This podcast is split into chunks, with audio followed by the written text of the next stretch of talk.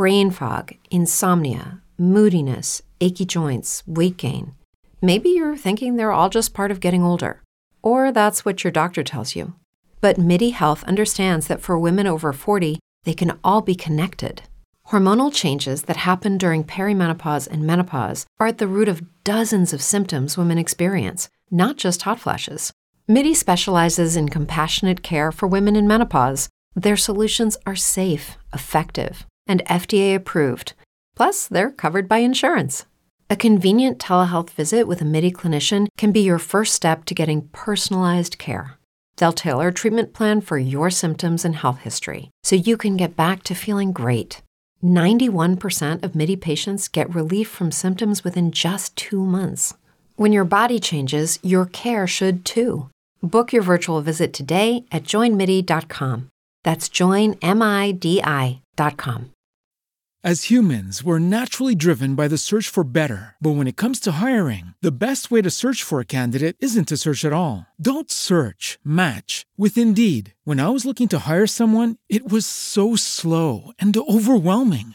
I wish I had used Indeed. If you need to hire, you need Indeed. Indeed is your matching and hiring platform with over 350 million global monthly visitors, according to Indeed data, and a matching engine that helps you find quality candidates fast. Ditch the busy work. Use Indeed for scheduling, screening, and messaging so you can connect with candidates faster. And Indeed doesn't just help you hire faster. 93% of employers agree Indeed delivers the highest quality matches compared to other job sites, according to a recent Indeed survey. And listeners of this show will get a $75 sponsored job credit to get your jobs more visibility at Indeed.com slash podcast. That's Indeed.com slash podcast. Terms and conditions apply.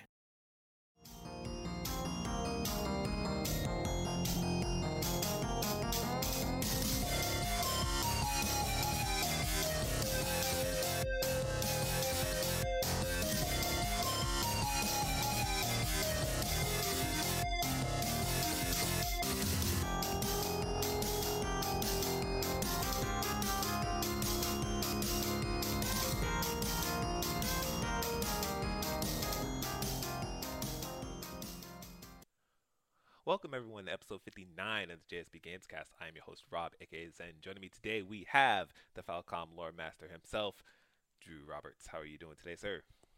There has never been a week more made for me than this week right now. This is definitely Drew week. Like I might as well just step back and you should just do the entire show yourself. This is all you. Man. No, no, no, no. That's way too much work. I'm just here for the Falcom. way too much work. I mean, if you're just here for the Falcom, you then you're here for the whole thing, right? That's basically what. That's fair. Is. This is this is going to be a Falcom related episode, just uh, so you know. Exactly. And then on the other end, we have no one because it's just us today. Nick is currently on assignment. He will be back next week. Um, so it's just gonna be me and Drew. We're gonna we're gonna ham it up here, talk about some Falcom stuff. Um, New Game Expo happened a couple days ago, so we're gonna get into a lot of uh, a lot of announcements there. I'll be honest, I was very impressed. I didn't know what to expect, but I was very impressed with that perform- uh, presentation. I was impressed too, actually. Yeah, I had a very good time watching it. Um, I don't think there's only a couple things in there that that like really stood out as like I need this, but like I I had a good time watching it. Um, but we'll get into that in a little bit. Uh, we got some info on uh, Tokyo Game Show. We got an update on Tales of Arise, uh, and a couple other stuff in the news. But um, before we talk about news, let's talk about some video games. I'll kick this one off. Um, Take it away, Rob. Yeah, because I haven't really been playing a whole lot, but I've also been playing a whole lot. So I haven't been playing too many console games over the past week, but I have been diving into like some mobile stuff here and there. Um, Pokemon had their presentation. We talked about it last week of some new games that they uh, that they're coming out with, and Pokemon Cafe was one of them, which looked really cute. Um, so that went live. It's like a match three game, right? It's like a match three game, yeah. Um, it's it's kind of weird. It's I've never played anything quite like it. So essentially, what it is is you're an owner of a cafe, and Pokemon come to your cafe. Uh, so you're serving them like lattes and, and treats and stuff like that. Um, and in order to make their order, it goes to this like match three style game where you have a bunch of different icons of different Pokemon. So like it'll be a bunch of like Charmander faces, Pikachu faces, Squirtle faces, stuff like that. And what you have to do is you pick one of those faces and you have to like swirl your hand around the the arena to try and tag as many of those faces as possible within a small time limit, right? And the more that you Okay. chain together, obviously you get bigger score. Okay? So okay, that is it possible to get all of the faces? it is it is, honestly. Um sometimes it's a little tricky because as you get through like um as you get to different stages like the arena kind of changes so they'll put obstacles in your way and stuff like that um and it becomes a little more challenging to get every single face but you can make some pretty good combos and in some stages you know grab all the faces and whatnot. But it's not just about getting a high score. So each stage has a different objective right? So the first stage is like, hey, score 9,000 points. Like, all right, cool. So you do a couple of little full combos here or there. Bam, done. Um, next one, it, it almost starts to turn into a puzzle game the more it goes on. So Okay. so it's like the next one is they introduce these uh these blocks, right? Where if you um chain together a combo next to the block, it breaks the blocks, right? So you almost think they're not like sugar cubes, but there's something related to like food items, right? So you um you chain together combos near the blocks to break them, and one of the objectives will be, hey, break six blocks, but also score eight thousand points. All right, cool. And okay. and you also have a limited number of turns to get it done, right? So it's like you have to do this under 13 turns, right? So it's like, all right, cool. Um, then they start throwing some more mechanics on top of you. So now it's like, break these blocks, score 9,000 points, and we're going to introduce these tomatoes. And the thing about the tomatoes is there's a basket at the bottom of the, the screen, and you have to like swirl around the screen enough to shift the, the tomato to get into the basket. Right? Um, so now they're throwing challenges that like get two tomatoes in the basket, break six blocks, score 10,000 points.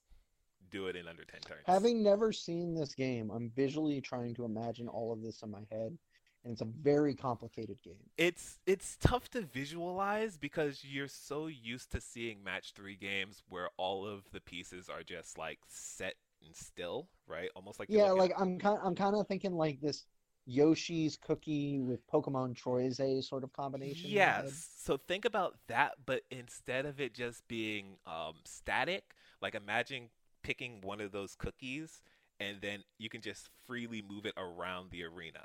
And that causes all the other pieces to start jumbling around too. Right? Okay, I think I get that. Yeah, yeah. So it's almost like you're playing in this giant mixing bowl, right? And you're just like moving all of the little ingredients around and stuff.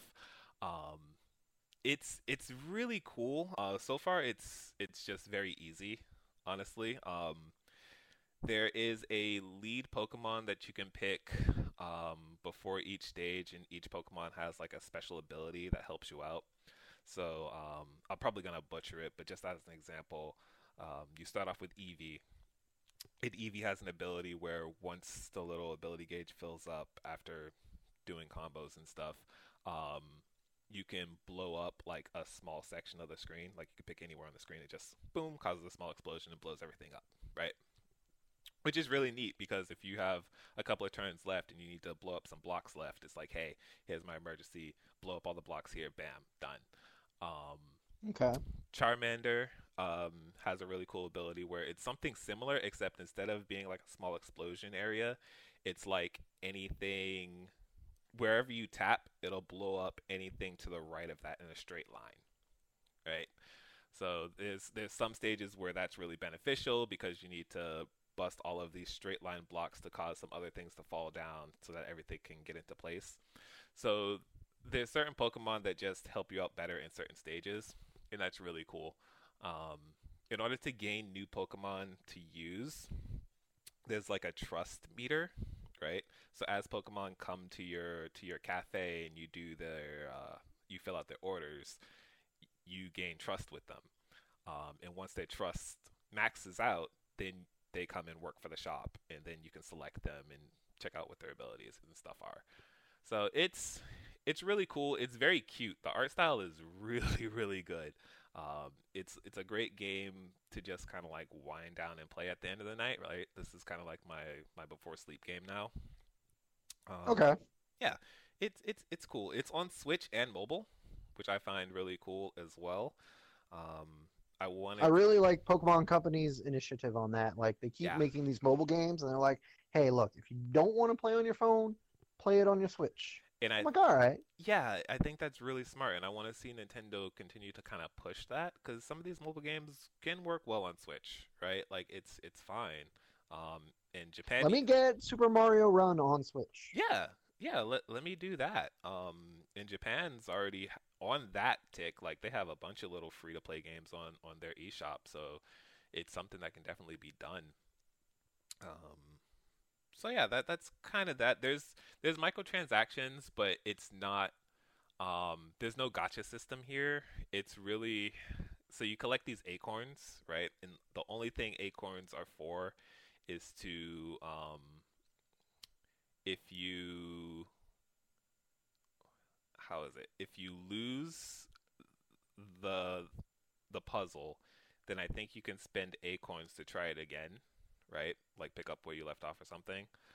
Okay. Um, you do have there's no stamina gauge, but you do have life, so you have like five hearts, right? Um, and if you lose a stage, you lose a heart. So the acorn lets you regain a heart, basically, right? How long does it take for a heart to like generate normally? Um, I want to say it's like five minutes or so, five ten minutes. Okay, so your standard mobile game time. Yeah, it's standard mobile game time, but it, as long as you don't lose, which I mean, the game is so far pretty easy. Like, you never have to stop, right? Um, and they give you five of those lives too, so you could play this game for a really long time. And since the acorns is only used to replenish life, they give you a ton of acorns. Like, I don't ever foresee you getting into a situation where you re- would really have to wait that long at all. Nintendo's very weird about that. Like within all their mobile games, they like implement these stamina systems and then just drown you in stamina refilling items. Yeah. Like in Fire Emblem Heroes, which I've been playing for about 3 years. I have 500 stamina potions and like the game still has a max of like 99 stamina. Mm-hmm. And I've never ever had to worry about stamina once. I'm just like, would you like to spend a stamina potion to refill your stamina? Heck yeah! Why I have 500. Why not? Like I'm finding a lot of mobile games are just doing that now because um, War of the Visions. I'm gonna talk about that in a little bit. Like that's the same thing. It's gotten to a point where they have three different types of uh, like stamina regen potions, right? Depending on how much you want to mm-hmm. regen and I'm sitting on like 300 of each, right? Like I never yeah. stop playing. Yeah, and I, and I've noticed that Nintendo's been doing that too because yeah. like as they implement new modes into Fire Emblem Heroes, they usually have a unique stamina meter attached to it. Mm-hmm. I'm just like, okay, so that's your way around it. Why don't you just not make infinite stamina? Like if you really wanted to do that instead of like making seven different things, you know? Yeah. I don't understand mobile games that do that. Yeah, it's something I've been talking about for a while, right? Where I'm just like, we figured this out now. You don't need a stamina meter for mobile games anymore. Like, it's been figured out. Um, Especially when, like, the main pool isn't refilling stamina. Right. Main pool, or at least the main um, money grabber, is the gacha system. Exactly. You know, it does. You can have zero stamina and still spend money to roll whatever like character you're trying to get. Exactly. So like so it, why it, bother with the stamina gauge? Why bother with it? And like you said, you can do it for like certain events if you wanted to, like limit how many runs you can do on certain things. But like for a large majority of these games, like why even just have the stamina system? Let me just go through the story at my pace, right? Or do you know farming goods and stuff like that. So I agree. I don't know. It's weird, but Pokemon Cafe, it's a cool game. Try it. Um, if you like puzzle games, match three games, and stuff like that, and you're addicted to things that are cute, this is this is it. This is it. Um, I'm curious to see how many stages there are. I want to know how long it is because right now I think I'm on stage 25 or something like that. Um, so we'll see how long it goes. next thing I've been playing, um, I just started this one, Romancing Saga Re-Universe. So that just released global um, this week. I think it was. Uh, I think it was like Tuesday. It officially. That sounds dropped. about right. Yeah. Um, I've never been deep into the Romancing Saga games. Um, I've been meaning to go back and play some of them, but the mobile game is pretty neat. Um, it's pretty low committed committal. Um, and it's very generous. So it's first off, I, I want to say the presentation, the sprite work in this game, phenomenal, absolutely phenomenal. That doesn't surprise me in the least. yeah. Like, they pride themselves Yeah. on their sprite work in those games. Yeah, absolutely. Um, and they spared no quarter here. So it's the animations, the sprites themselves, like the um the cutscenes that play out during the story mode, where it's just all done in this like 16-bit fashion, um, like the towns and stuff. Everything looks good. Um, looks beautiful. Playing it on the iPad, it blew it up very nicely, and everything looks great. Um, 10 out of 10 on the presentation. The menus and everything is great too. Like nothing seems super confusing. The uh the gacha animation is actually very good. Um so it's there's this giant machine, right? And I don't know I forget the character's name, but there's like a scientist character that's just kind of like standing beside it and you pull this lever and it causes like the machine to glow and electricity uh, shoots up into the sky. The entire building gets struck by lightning and then you summon your units. It's pretty good um and anytime you get like a um like uh so there there's rare there's super rare and then there's ssr right so anytime you get a super rare in sr um the scientist character will like go off screen for a second and then come in like roundhouse kick the machine to cause a bigger explosion and then you it summons the unit. Yeah. It has some really good animations for for the summoning stuff. Um so yeah that's that's cool. The loading times is very quick. This is probably one of the fastest loading mobile games i've ever played. Like when i say go to this map it's like boom done already in there. Uh replay map bam completely just it just starts over again immediately.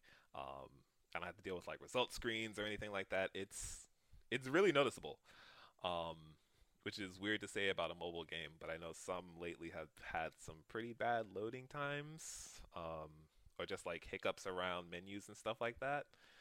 So it's it's cool to see that the combat system is um it's pretty much just like turn-based RPG, right? It's nothing super special. If you're not hitting yourself, it's not Saga. not hitting yourself. Um, so it's like you you form a un- a party of five members, um, and you lay out all of your attacks before they actually do anything, right? So you select the attack for each character first, and then hit go, and then the the turn plays out. Um, as you attack the enemies, they can just your units can just randomly learn new skills, right? So that's part of the grind there to learn new abilities. It's not tied to your actual level. It's tied to just random chance of, hey, I learned this new skill, and then they just bust it out. Um, it doesn't seem like it takes very long for them to learn new skills, so it's not like you know bang your head against the wall for eight days and they're not learning something. It's pretty quick. Um, yeah. Sounding very anti-Saga. there is a uh, there's a formation system that's really cool. So as you play through the game, you unlock different formations that you can put your five units in, and it gives different bonuses. So I just unlocked the uh, the plus formation, right? So you have one unit up front, you have three in the middle, and then you have one in the back. So whoever's up front gains a defense bonus, um, and the the enemy is more likely to attack them, right? So they become the tank. So this is kind of like my defensive formation. Um, then they have other ones later that's like more offensive focused, more evasive focused, and stuff like that. So you can really get in there and customize your teams, um, which I thought is really neat. I don't know how much it's going to force you to engage with that stuff. I don't know how difficult the game gets later on, but so far it's it's enjoyable. It's a neat challenge. Um, music's pretty good. Um, the story is whatever. Like it's not grabbing me at all, which is kind of disappointing, especially coming off of World of Visions. Um, so I find myself just kind of, you know, mashing through, mashing through, yeah, or even skipping some scenes here or there.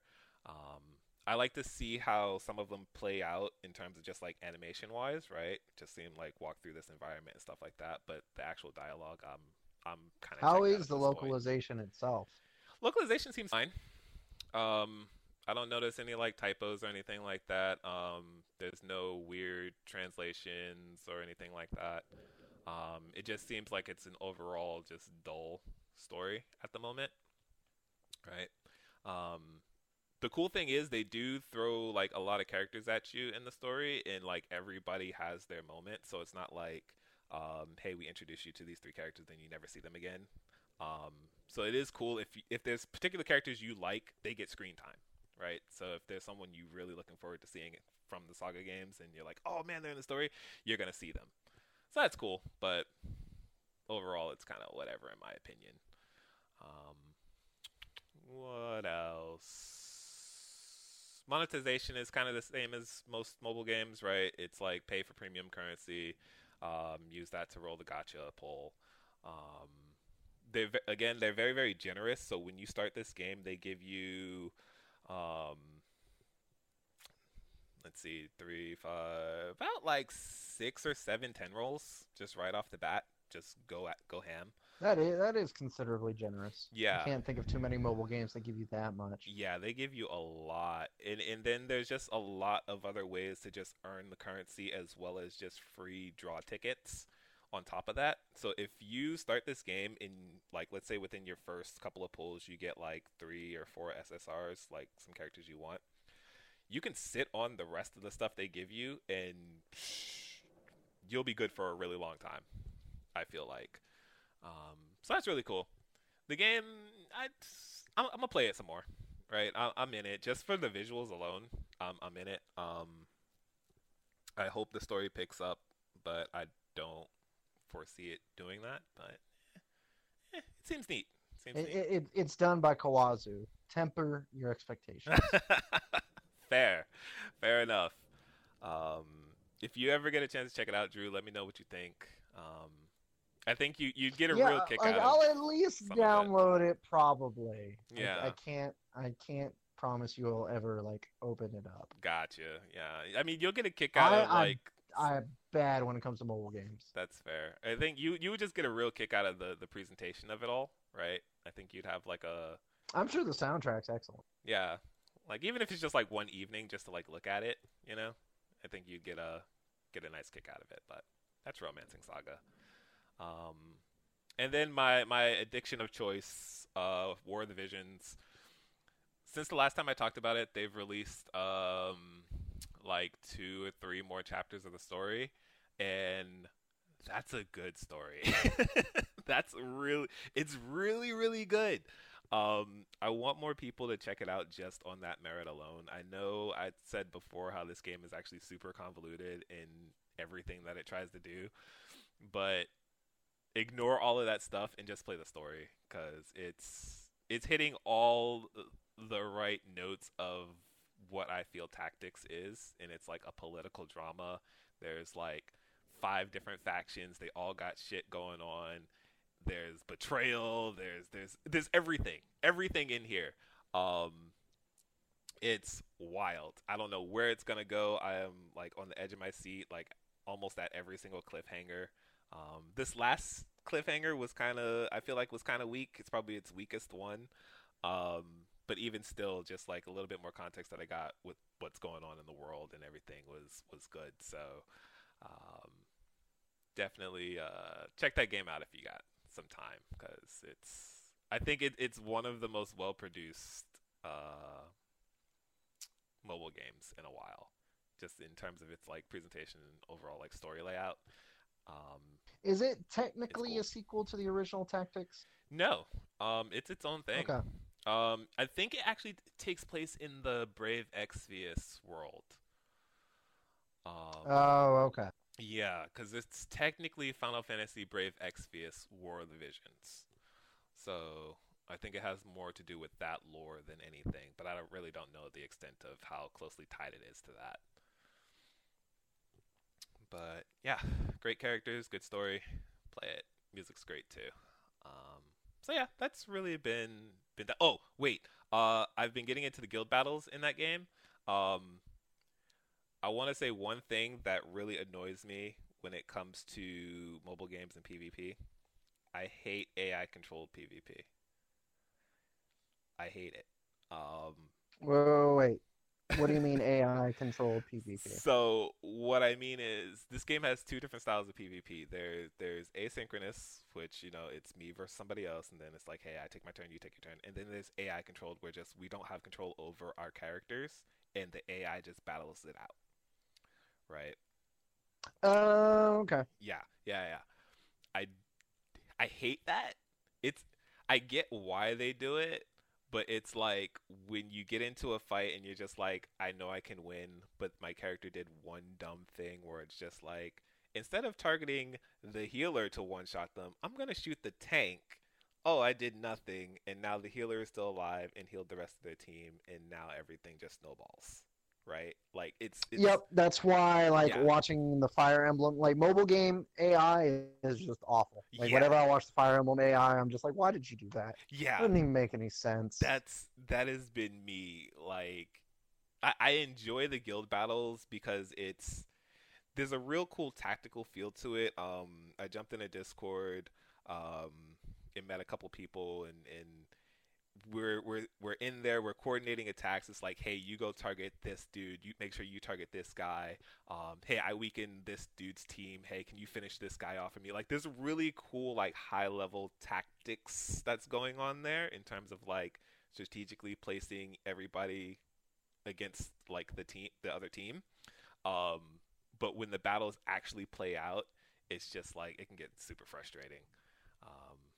It's fun though. We're we're having we're having a good time. I'm in a guild that's like semi serious, right? Like we're not taking it super super serious, but we're just having fun, you know, coming up with tactics and stuff. So yeah, that's always like the best kind of guild to join. Yeah, yeah. We we just hit like the gold rank uh recently and that's kind of like right where you're starting to run into the people that like wail kind of hard in the game. So we take pretty good pride in knowing that like hey, we strategically took down this team we had no business taking down um, because they spent a bajillion dollars on their units, and you can easily tell. Um, so yeah, it, it's cool. Uh, War of the Visions, check it out. Check it out, please. And that's all I've really been doing. Um, I'll save Metro for another day. I'm still going through that game. Uh, Aren't you going to not be able to play it soon? Yeah, so it's gonna go away on Game Pass on the 30th, so I have about five more days to play it for free before I have to buy it. That's fair. Um, That's fair. And I mean, if if it if I don't finish it, I'll I'll buy it. It's it's a good game, honestly. I'm having a lot of fun with it. Um, I just want to play it a little bit more before I give some more thoughts on it, but that's that's kind of that. Uh, Drew. Hello. Talk to me about uh Falcom well, uh, first thing on the docket yeah. is I finally completed the Trials of Mana remake. This has been a long journey for those of you who have been following the podcast since the very beginning yeah. of my uh, my Mana journey, and uh, I finally finished this remake, and man, it was worth it. I loved every second of it. Mm-hmm. Well, okay, maybe not every second. Like, it still has some flaws, but uh, like my final thought on it is really just I would love to see Square use this as like a basis to remake some of their old Super Nintendo games, mm-hmm. like Treasure of the Rud- uh, Treasure of the Rudras, Bahamut Lagoon, Chrono Trigger, any of the Final Fantasies on Super Nintendo. Like, it's it's very cool to see what I consider the modernized Super Nintendo game because this isn't just like it, it's not a remake in the sense of like Final Fantasy VII remake, which is more of a, a reimagining of Final Fantasy VII than an actual remake. Would you agree with me on that? I'd agree. Mm-hmm. Okay. Absolutely. Like the Trials of Mana remake is verbatim. I've, I've said it before several times. It's the Super Nintendo game just put into 3D, had the combat tweaked, and then like released to the public. And I think it's an excellent way of like like I feel like when some games get remade, there's extra padding put in there that can actually make a game worse. Mhm. Not saying that's what happens with Final Fantasy VII Remake. I haven't played Final Fantasy VII Remake, so I can't say that. Right. And as far as I'm aware, general consensus is Final Fantasy VII Remake is the best thing since sliced bread. It's So let me not even go good. there. It's very, very good. But a lot of these Super Nintendo RPGs, which were amazing for their time and still age rather well, like they work best in how they were designed, Mhm. and that remaking them can be a very tricky thing. Right. uh, in that you could either put too much into it, like it, it it's kind of like if you look at the Secret of Mana remake, which was like too identical, and then that was a flaw. I mean, granted, the original game wasn't very good, but that's part of the problem.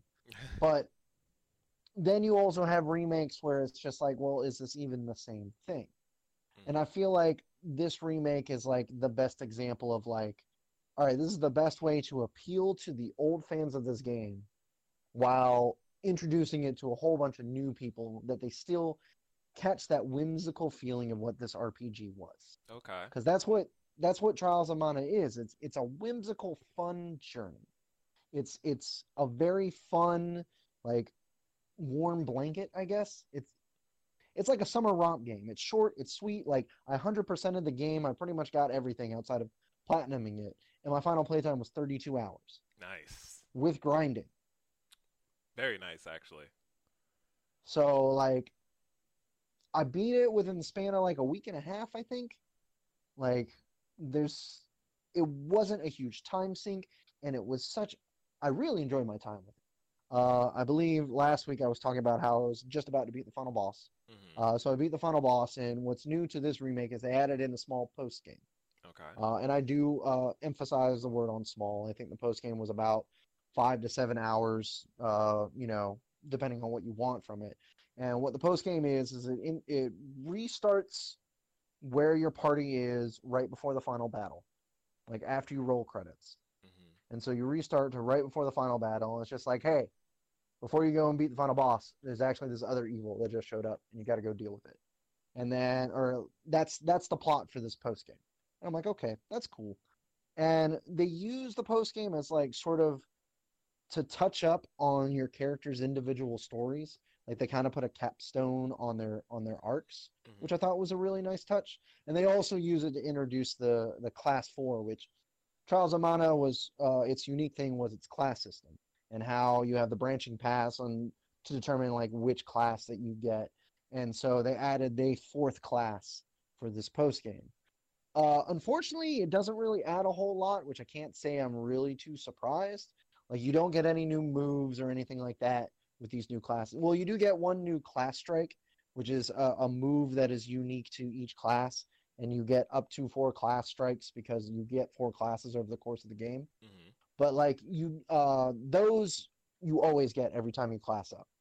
Uh but you don't get like any new spells or any new moves or anything like that. So it's really just you get stronger. You get one more of like the class strike which is tied to your class gauge and a bunch of more passives which those passives are broken. Like i will tell you right now the end game post game of trials of mana is like the biggest power trip fantasy i've ever played in my life. Jesus Christ.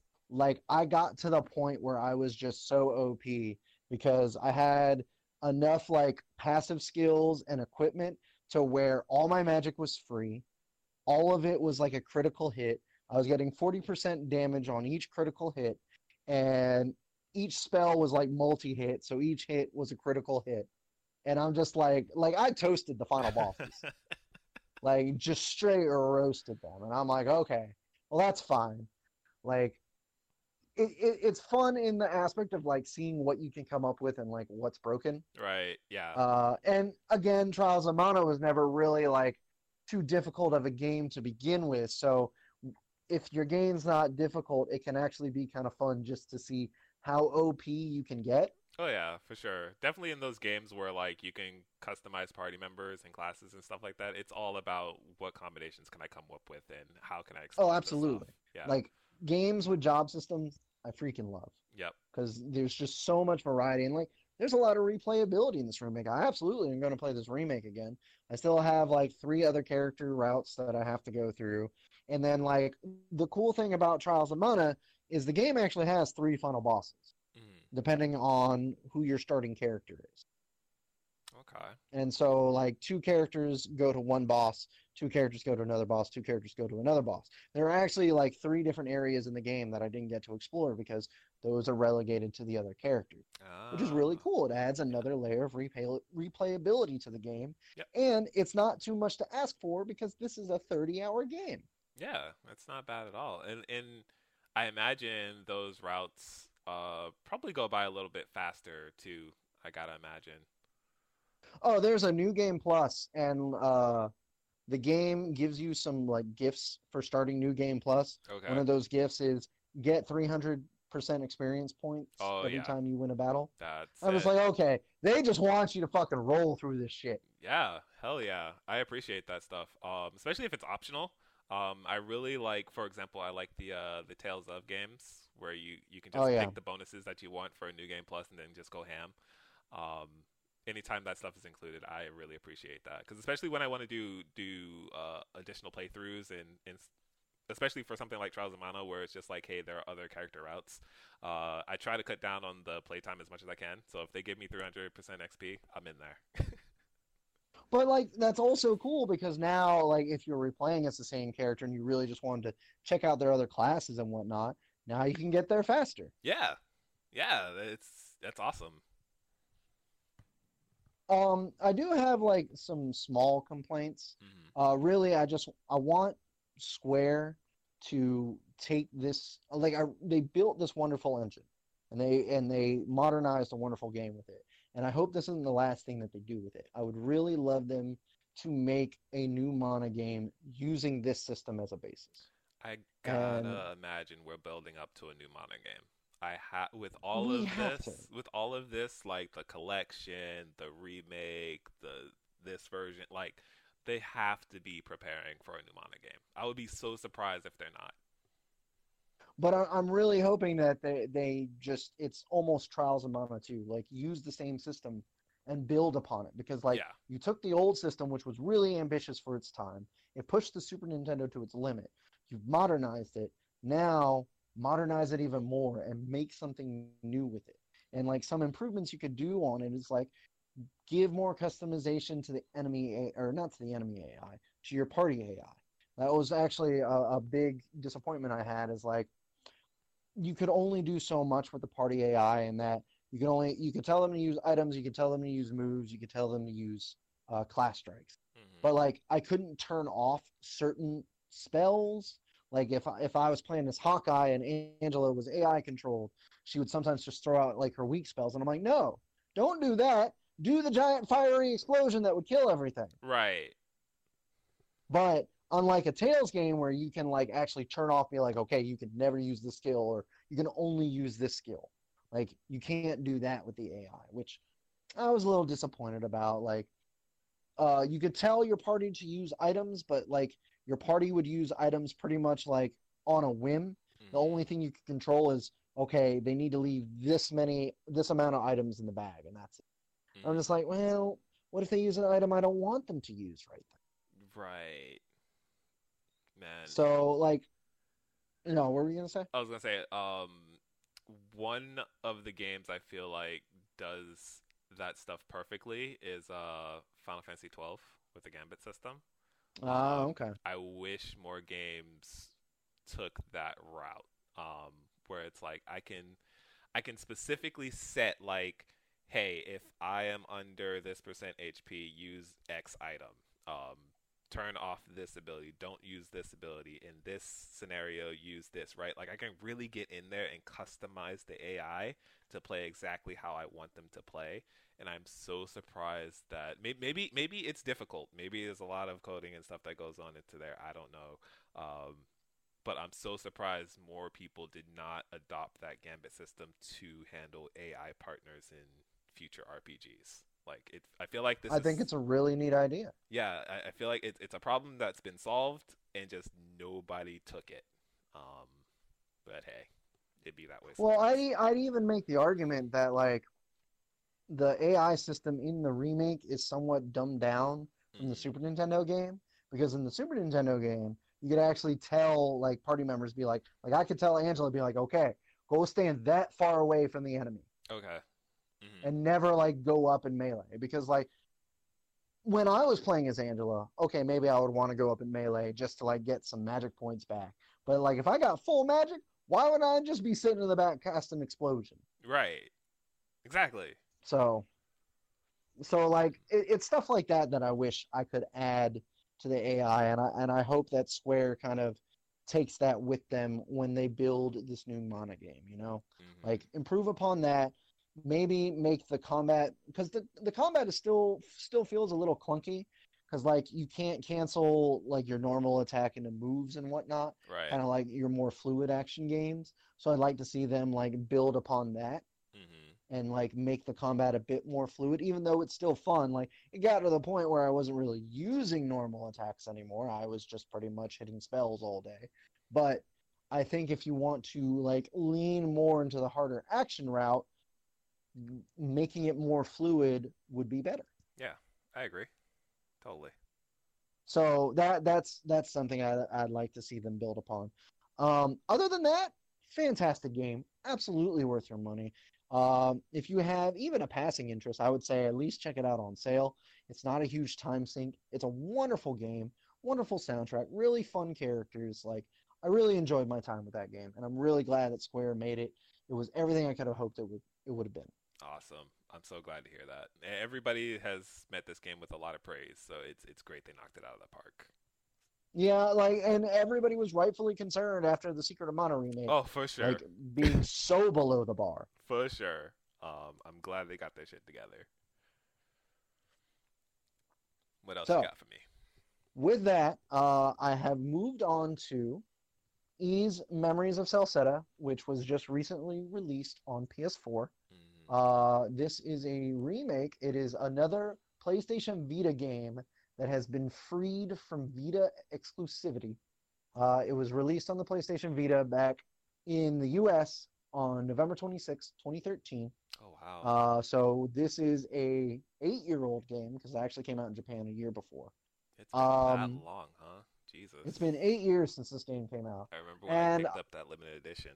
Wow. Same, Mhm. same. hmm It's a pretty sweet limited edition. It is. too. It's very nice. I have it on my shelf. Um, yeah, I, I I really liked it. Uh, I ended up playing the game a few years later after that because I was still catching up on the E series. Uh, I played I played this game probably about four or five years ago. hmm Um, and uh, full disclosure, full transparency here. Up until you know replaying it again, this was probably my least favorite of the Ys 7 engine game. And what the what the Ys 7 engine games are, it's E7, Ys Memories, and Celceta, and Ys 8. Uh, it is that that three party system where you're switching between characters and doing all that. And like after I had beaten this game and let it sit for a while, I was like, you know, this game really didn't feel as good as Ys 7. Uh, and then when I played Ys 8, I'm like, that game is definitely not as good as Ys 8 absolutely not. Um, and so like I've been kind of mulling it over, and so I'm really glad that they re-released it on PS4 so I can have a, a second shot at it. And I feel like part of the reason like I was a bit down on it is because I'm not a big fan of the PlayStation Vita's like as a handheld. It Mhm. cramps my hands pretty bad. Uh, so playing on it for long periods of time was not very fun for me, Relatable. especially in action. Yeah, especially like an action game like Ys. yeah. Like, um, and then the other thing is like, these games are notoriously hard. Uh, or maybe not notoriously, but they're they're known to be hard. In fact, uh, I was re- I was reading an article on some recent Ys news, and like somebody took a screenshot of like uh, an Ys nine boss, and they're like, and there's like lasers everywhere, and there's like no floor, and it's just like typical Ys boss. I'm not I'm not surprised. And I'm like, yeah. So like in in in Memories of Celceta, when I when I played through it the first time, by the time I got to the end of the game, I was like, man, this game feels really easy. And so what I'm doing this go around is I'm doing a no potion run. Mhm. Uh, so I'm not using any healing item. Well, okay, Not saying not using any healing items. I'm still using like status effect healing items like poison and whatnot right. because status effects aren't fun. yeah. And like poison lasts for a really long time. Like that would just be like you would end up wasting a lot of time because you'd just be sitting there waiting for poison to run out and then right. go yeah. and heal No, real quick. sense. So yeah, so I'm not gonna do all that, but like one one of the hallmarks, especially of like the, the second generation of Ys games, which is Ys Oath and Felghana, Ys Origin, and Ys Arkham Nepishtim, although Napishtim uses potions, um, is that you go into these boss fights, these like really challenging, like nail biting boss fights, and you can't heal during them. So like you actually have to learn and get good and get past these uh, these bosses. And the, the the problem that the Ys 7 engine games have is that you can just buy a shit ton of potions and just potion your way through, Right. and then that can get that can be a little boring for some people. hmm So that's kind of like why I'm doing that as well, if that makes any sense. No, that's, that's Like that sometimes sense. sometimes you have to make your own difficulty. Yeah, absolutely. Like, why not? Especially for games that like you've played before and stuff like that. Add your own challenge to it. Yeah. Yeah. And uh and I, I think Celceta was the easiest of like the three uh Ys 7 engine games. hmm Like E- I found Ys 7 to be much more difficult. I found Ys 8 to be much more difficult, but Ys 8 also had like higher difficulty levels. hmm So that doesn't surprise me. Uh so now that I've thrown all that out. Oh, and the other reason I was a bit down on this game is and to this day I still think this is that this E soundtrack is probably the weakest. It still has a lot of good tracks, Mm. but it also has like some of my most hated tracks. Ooh, most hated.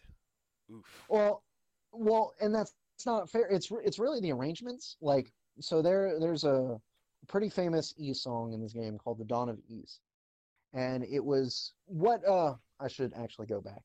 What Memories of Celceta is is it's a remake of Ys Four. hmm So, uh, in the history of Ys games, or in the history of Falcom, uh, Falcom would develop their own games for PC, and then they would license out the the the rights for other companies to make ports or whatever for consoles. However, there was no PC port of Ys 4. Ys 4 was created by NEC for the TurboGrafx 16.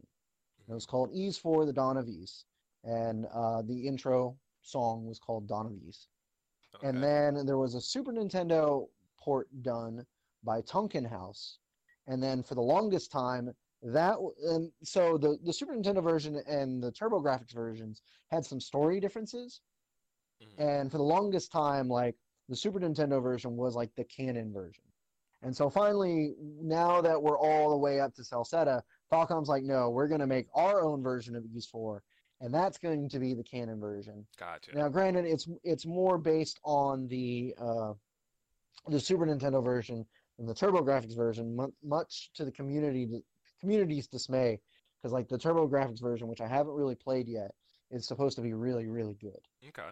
Um, however, and and the Super Nintendo ver now, granted, it could just be that the TurboGrafx version plays better and sounds better versus the Super Nintendo version, and that's why people prefer the TurboGrafx ver- TurboGrafx version. But I'm not sure. hmm Like, I have to go and play the game. That's fair. That's But anyway, so I told you that to tell you this is that like one of the arrangements of the original intro of the game is put into the game for one of the game's areas, and it's bad. Like they just found like the most ear grating horn they possibly could. Dang. and use that as the main instrument for this song. Oof. And I'm just like, this sounds awful. Oh my god. You're gonna have to link me uh link me that track afterwards. I will link you that Yeah. one, and then I'll link you like a version that was made that uh, roughly the same time for like an arrange album, Okay. and I'll just be like, why was this not put in the game? Yeah, I'm curious. they've now. definitely done that before. Like they've just put arranged album versions in games. Um, and it's not just that track. It's just like a lot of the, the a lot of the towns theme don't really speak to me, which is really odd when you consider uh, Falcom music. yeah. Like all, uh, they also like they took a lot of music from the original versions, the TurboGrafx and Super Nintendo version, but then there's also like a lot of unique tracks from those games that they just didn't bother using, and then they end up using like the same song five or six times in this remake, and I'm like, okay, these songs are good, but I'm also tired of hearing it. Why didn't you remake some of these songs? Right. If you have more songs to pull from, why are we reusing some of these? Like yeah, and, yeah. and and so and so the rumor is is that Celceta was a bit rushed to get it out for some reason. I, I haven't done a lot of research on it, but mm-hmm. so that that that is before playing this remake. That is where I stood on this game. So having replayed it or having starting to replay it, uh, what Ys Memory and Celceta is, or it's an Ys 7 engine game. Which what that is is you play as Adol, who's your main character, uh, and you gain party members throughout the game, and you actively switch between your party members and you uh, each party member has like a different kind of attack type kind of like what rob was saying with Ys 7 whereas like Adol is a slash attack type and then you have a character who's like a strike attack type and then you have another character who's a pierce attack type and then you have certain enemies that are weak to certain attack types and so basically you're switching on the fly based on what enemies you're fighting things like that um, so what Ys memories in Celceta is i'm just going to call it Celceta Okay. From here on. That's fine. Because that's a mouthful. It is. Um, so what Celceta does is it still kind of takes that top-down uh, view of Ys, because like uh, Ys Eight is uh, very much like just a third-person action game, straight up. Like you have full like 360 camera rotation. You're behind the back of the protagonist the entire time. Like everything is like pretty much freeform. Mm-hmm. Whereas Celceta and Seven still have like a fixed camera, and it's all a top-down perspective. And um, like even though it's full in 3D, it's comparable to the second generation of these games. Uh, and so basically, you're going you're going around the world, uh, and you have your basic attack, you have special skills, and then you have a dodge and you have a guard. And the dodge and the guard have additional properties on them, where if uh, you guard at just the right time or you dash at just or the dodge at just the right time there are just frame guards and there are just frame uh, dodges where you get a special boost like if you if you perfect guard something uh, you nullify all the damage you would have taken and then you get a, a small damage boost or if you perfect dodge something you dodge out of the way and then time slows and you can kind of get behind an enemy and wail on them from there mm. um, so your movement's a little limited compared to other Ys games, like Rob was saying. There is no jump button, which is unique only to Ys 7 and Celceta and the original Ys 1 and 2 game, which is essentially a Zelda 1 like. Um, so basically, your combat is switching between these three characters depending on the attack type, and then dodging and weaving and guarding like these mobs and you know trying to take as little damage as possible. That makes sense, right? Yep, absolutely. Okay. Um, so basically, the premise of the game is uh, Celceta takes place. It is okay, so it's canonically Ys 4. However, it takes place directly after Ys 1 and 2 and before Ys 3. All right. I love out of order games. this is why the this is why the fan website has like a timeline yeah. of how you should play this game. Yep. Um, so what what this is is this is supposed to be like Adol's first real adventure, and it's sort of like building up the character of Adol and like why he's an adventurer.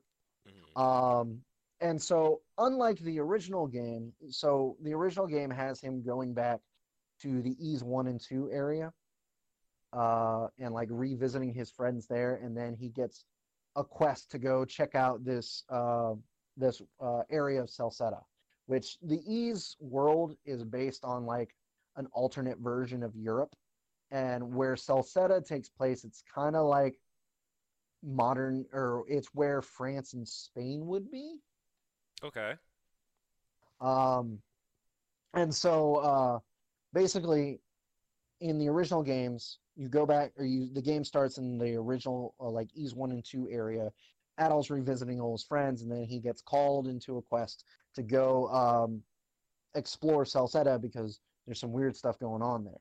Uh, what the remake does, because this is a remake, um, what it start it start it actually starts the game out is you're already in Celceta.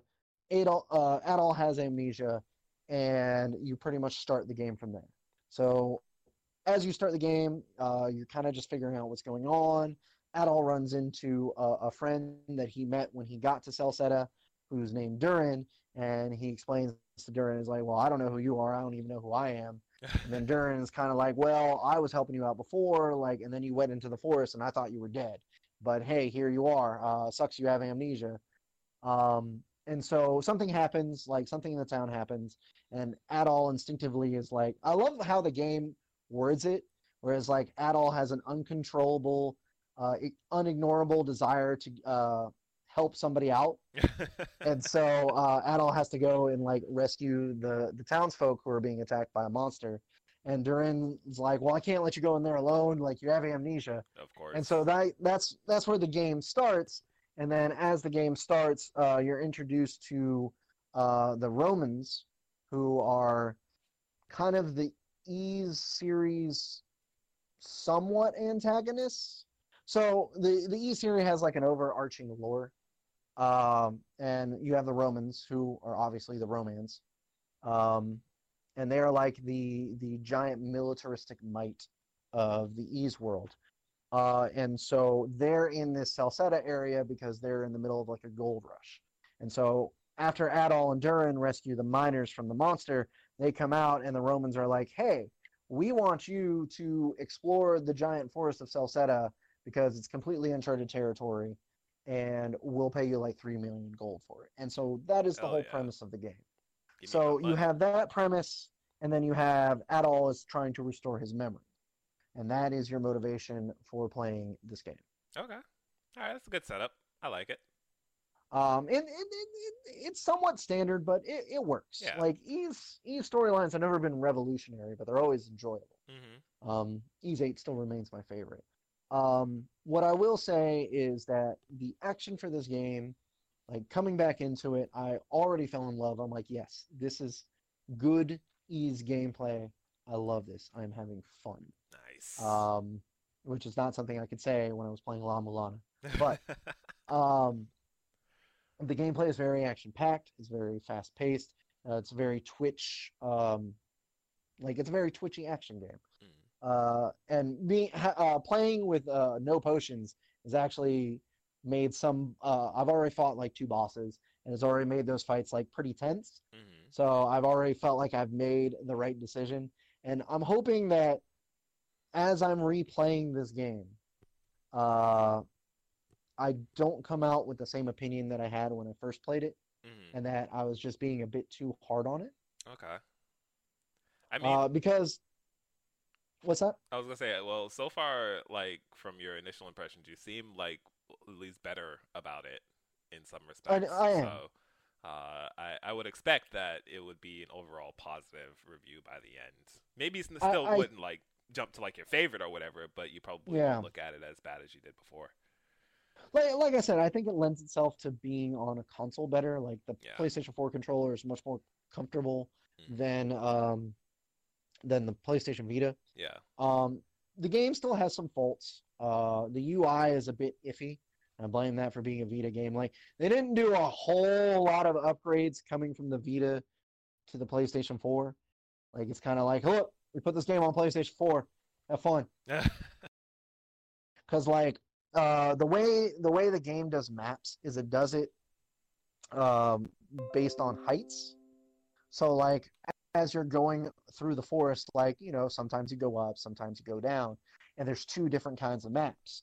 So there's the map that you're filling out that you're charting for the Romans, and that kind of is like an overall world map. And then you have like a map that's of the room that you're in, or like the area that you're in. And the way it relegates the area that you're in is it based on different elevations. And so like they fade out the elevations that you're not on. And so Okay. that can be kind of difficult to parse like where things are. So I'm not a big fan of that. Um, and I think that's something that was fixed in Ys 8 where they just give you a room map. And it's just like, okay, here's everywhere you can go in this room Right. or this area. Um, like I understand a lot of RPGs do the whole elevation thing. I've never been a big fan of it. I think it makes things more confusing than they need to be. I agree. Um, generally, like you don't need to show elevation on a map. Generally, players can figure out, oh, okay, that's on a raised area.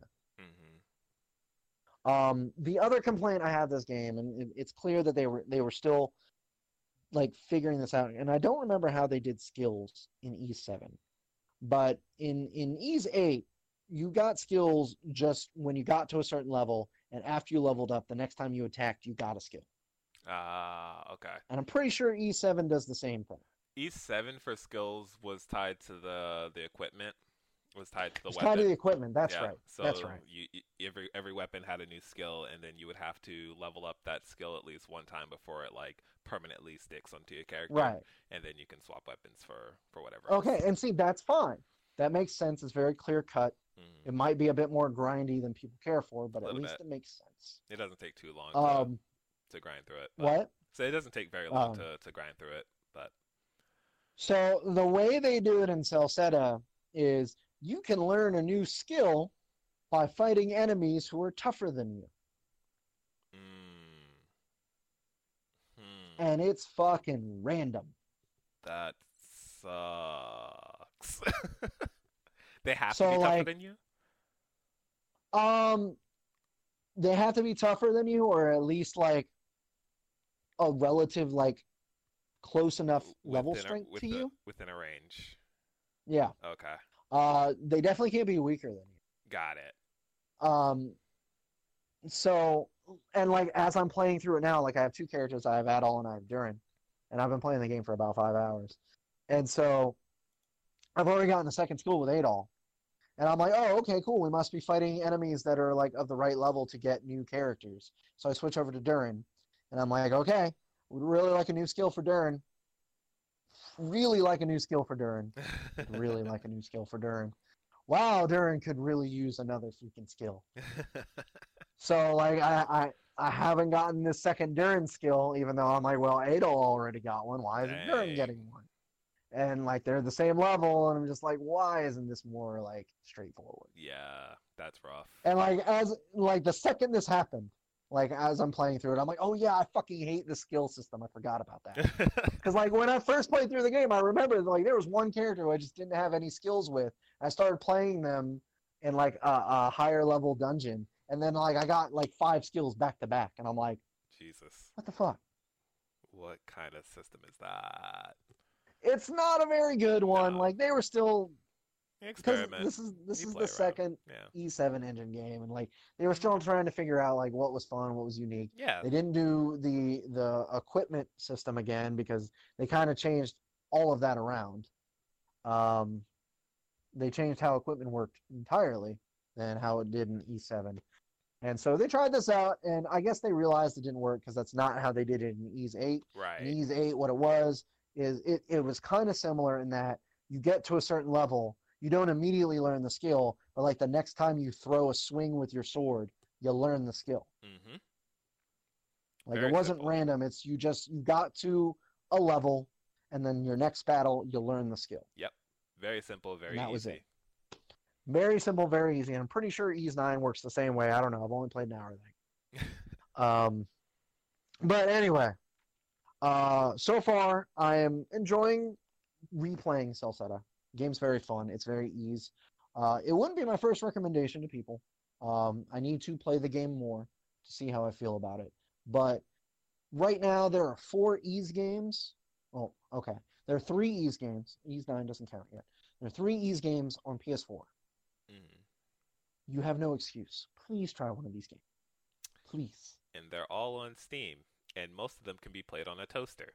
So you really don't have an excuse. You you really don't have an excuse. In fact, as of this recording, the Steam Summer Sale has Ooh. just started, Yep. and this entire series is on sale, including Celceta, Yeah. which the PC version and the PS4 version are identical. I was about to ask, uh, is that the exact same thing as the PC version? Yeah, so so what it is is the the PS4 version is a port of the PC version, Got it. which is a port, a Chinese port of the Vita version. Got it. Okay. That's all I wanted to know. So, like, you don't even have to get this game on PS4. It's on sale right now for $18.49. I just bought the PS4 version because A, I prefer gaming on console, and B, of course I'm going to buy an Ys game. Of course I am. And it had another limited edition, so of course you're gonna buy And it. And it had another limited edition. yeah. Buy. But no. I, if I'm enjoying it like thus far, like even though it was still my least favorite Ys game at the time, like I feel by the time I'm done playing this, I'm going to feel much better about it. Cool. So please play this series. Yeah. Please. Definitely. This isn't the last time you're going to hear that this episode either. It's not. We we got some more Ys news coming up later. Um, All right, that was a bit more winded or uh, long-winded than I was expecting to be. hey, Uh, But but it's an Ys game, and I got to talk about. it. of course. I wouldn't have it any other way, actually. Um, so good deal. Was there anything else you wanted to, uh, to talk about real quick, or is that kind of it? Uh, that's kind of it for now. Okay, cool. Let's uh let's jump into the news then. Uh, news. So first article. Uh, this is something we was gonna go over last week, but due to time, um, didn't really go over it, and doesn't seem like there was much updated to it. So, uh, there was a report last week that Warner Brothers Interactive is up for sale. Um, it looks like AT&T, which is the parent company of Warner Brothers, uh, is looking to get rid of a lot of the entertainment industry, like section, right? And that includes uh, Warner Brothers Interactive. Um, the reason this is actually really important is because Warner's Interactive, Warner Brothers Interactive, um, they make a lot of high-profile games. So a couple of the studios they have under them would be, you know, NetherRealm, right? Creates Mortal Kombat, which is the highest-selling fighting game of like all time. Um, Rocksteady's WB, right? Rocksteady, yep. So all the Batman, Arkham Asylum games, and Arkham Knight, and all that jazz. Um, they've done the Middle of Earth, Shadow of Mordor, and all that stuff there. Um, there's another really big studio under their name too that I can't really remember. But either way, they own a lot of IPs, a lot of different um, franchises that people love. The Lego games, that's under Warner Brothers as well. Um, so it, it's wild that such a big company is up for sale. Uh, estimated to be around four billion dollars, which that's, that's quite a pretty penny. Um, what kind of Not to mention, like the the recent releases from you know Warner Interactive, Yeah. have been quite well received. Like the yeah, new Mortal Kombat uh, game was very well received. yeah, yeah, it's it's really popular. Um, all the Lego games are usually ranked really highly as well. Um, yeah, it's it's super good studios. Um, what has me a little worried, unfortunately, is is some of the the companies that are interested in acquiring them. So some people that are reported to be interested would be Take Two, uh, EA, and Activision Blizzard, which those are the three companies that are kind of known for you know not really caring too much about their their devs all that That was my first thought when I read that one. Yeah. Um, those are the three that are just like, no, please don't. Um, but they're also the three biggest companies like in the world, really, when it comes to just That like, could probably afford to afford buy to buy them, this company. right? Outside of like first party Sony, Microsoft, or Nintendo. Um, it would be interesting if Microsoft picked them up. They're still buying studios. That would be really cool. I would be surprised if Microsoft didn't pick them up. To be honest, Yeah, I, I gotta imagine their name is in the in the hat somewhere in there. Um, thinking about giving those teams just like a blank check to just do whatever. It's kind of exciting. Kind of exciting. I feel like uh, EA and especially Activision would just kind of like run them into the ground, right? Probably wouldn't give them the the time they need or the resources they need. Knowing I their agree. business practices. Um, Take Two is kind of iffy, but they're also it. It would depend because if it was like if Take Two bought them and treated them like Rockstar, right? Because Rockstar is technically under Take Two, but they do their own thing. Um, then it would be fine because then they could just operate as is. But if Take Two fully brings them under their wing and they just become another, you know, yearly release cycle bullshit studio, then that would be really depressing. So we'll see what happens with that.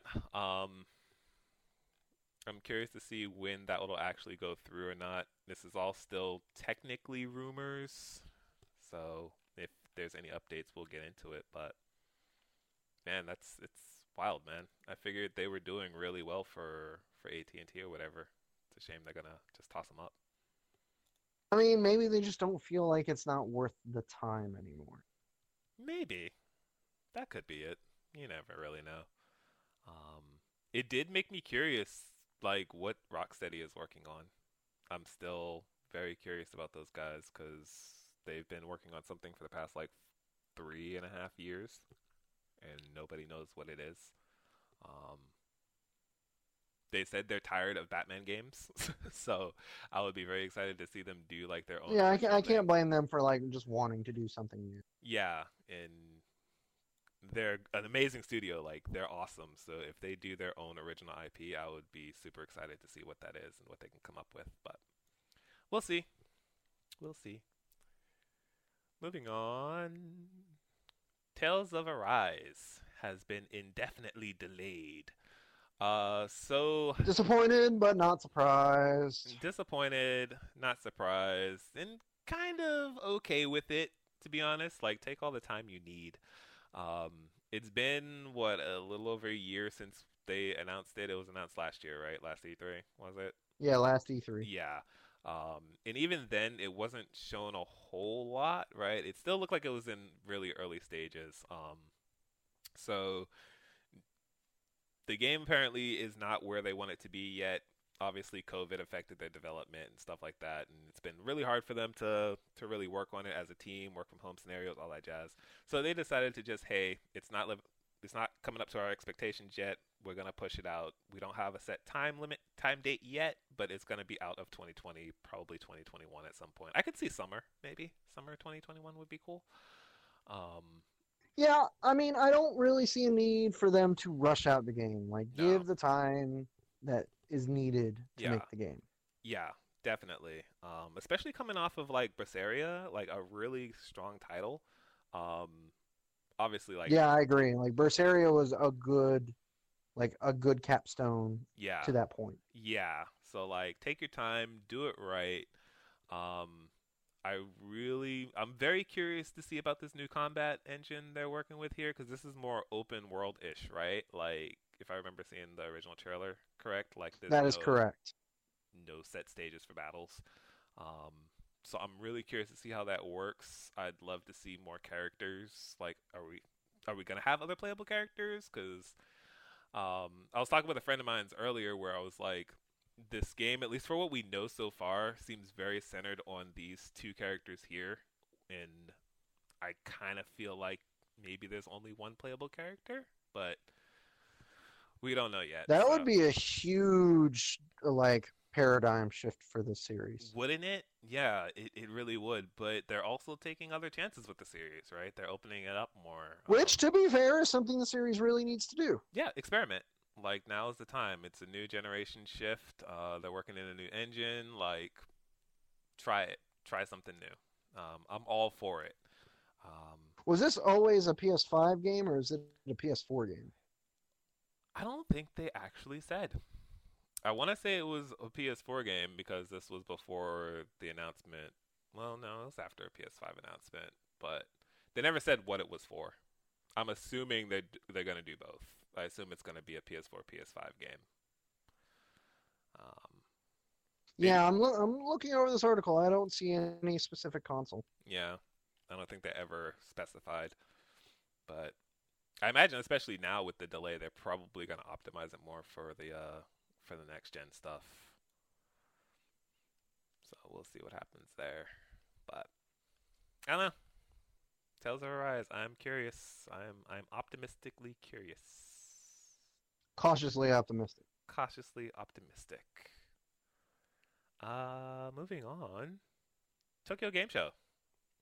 That was uh going to happen until COVID happened, and then it's not going to happen, but it's going to happen online. Um, so we're gonna get an online showcase out of Tokyo Game Show. Uh, that's going to take place September 23rd. It's gonna run through September 27th. So we're gonna get almost a full week of TGS goodness. Um, they haven't announced who will be there yet, so we don't have any sort of schedule or anything. The the online website simply says we can expect announcements from major publishers at the showcase. Major publishers. Um, so yeah, you can best believe that'll be Square Enix, that'll be Namco Bandai. Um, Nintendo probably won't be here as per usual. Yeah, Nintendo probably won't. Capcom will probably have uh, some more RE footage, I imagine. Um, what are some other big Japanese companies? I can't see Sony really. Falcom.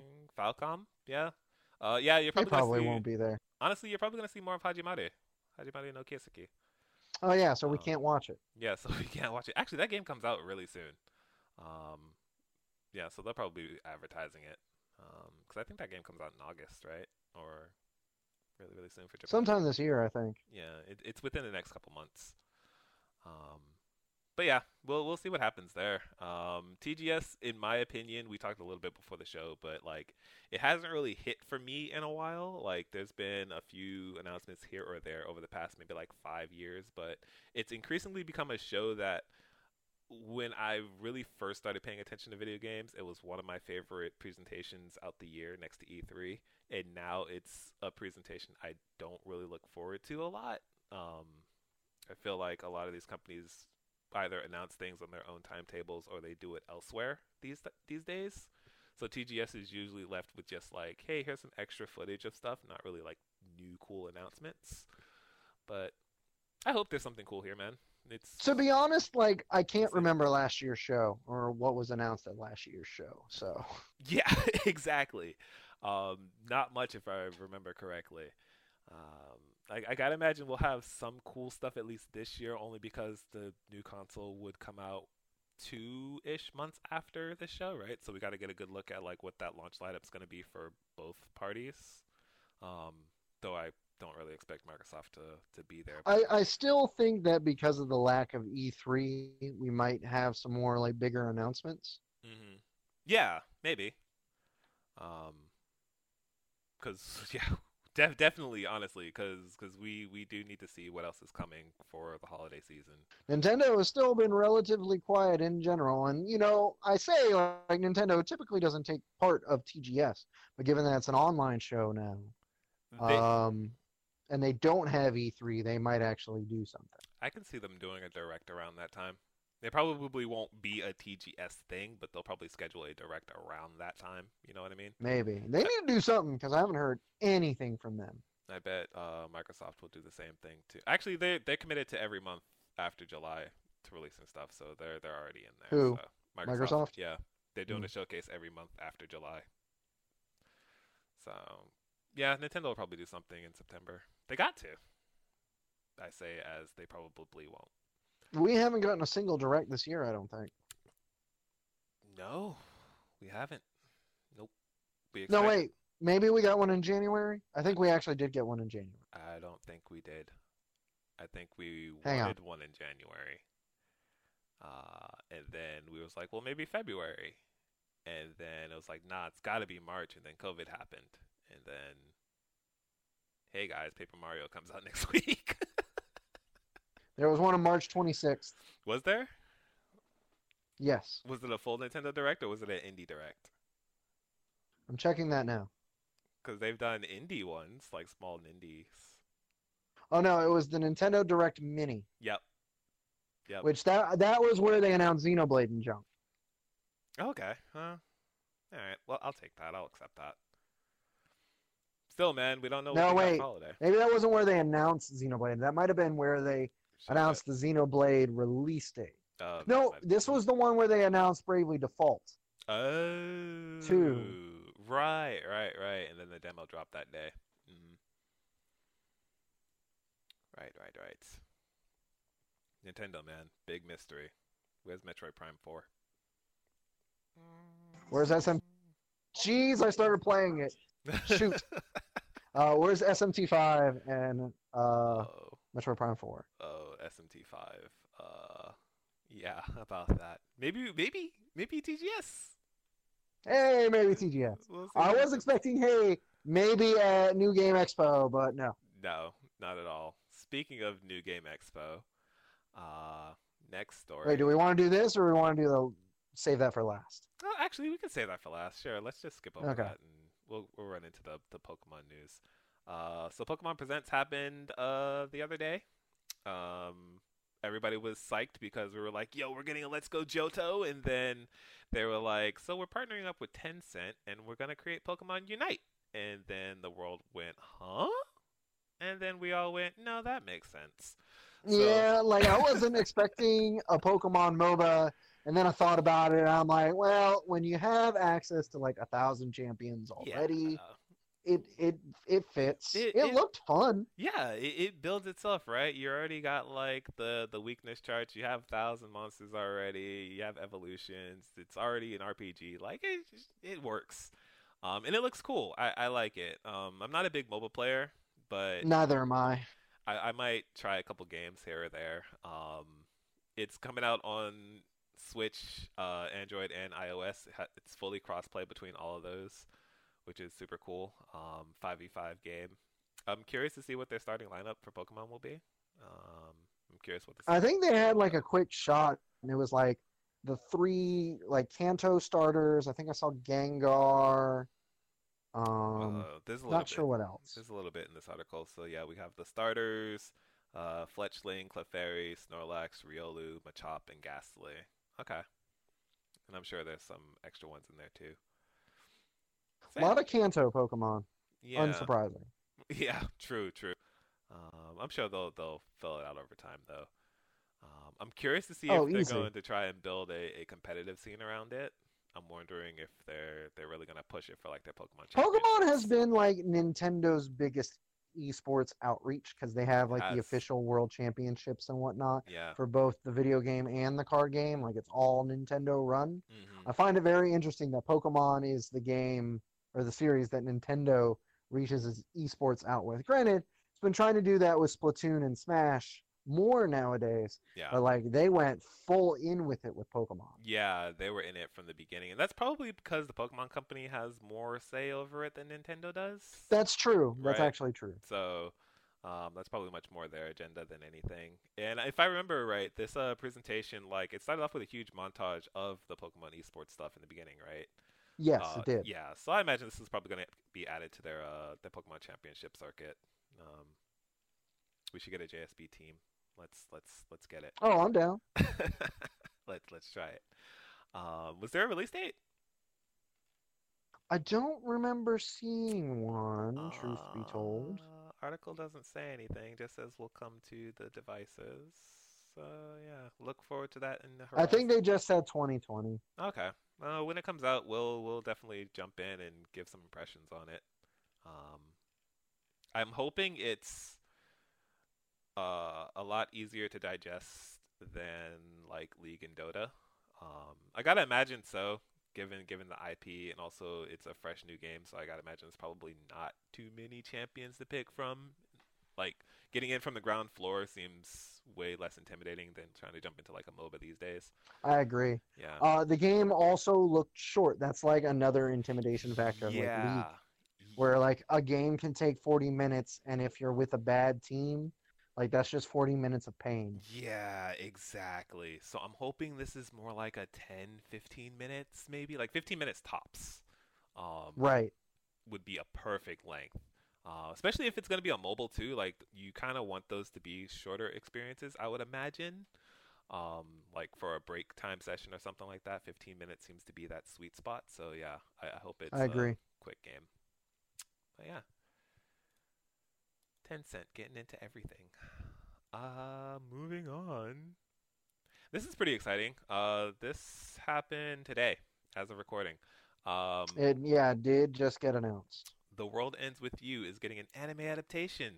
Um, so a couple months ago, there was like uh, some art that was released that was going to be a showpiece at Anime Expo this year for The World Ends With You, and everybody was wondering like, oh, are they going to announce a new game? What are they going to do? Because the artwork is beautiful, blah blah blah. Um, but we finally got confirmation that they are doing a anime adaptation of this wonderful JRPG.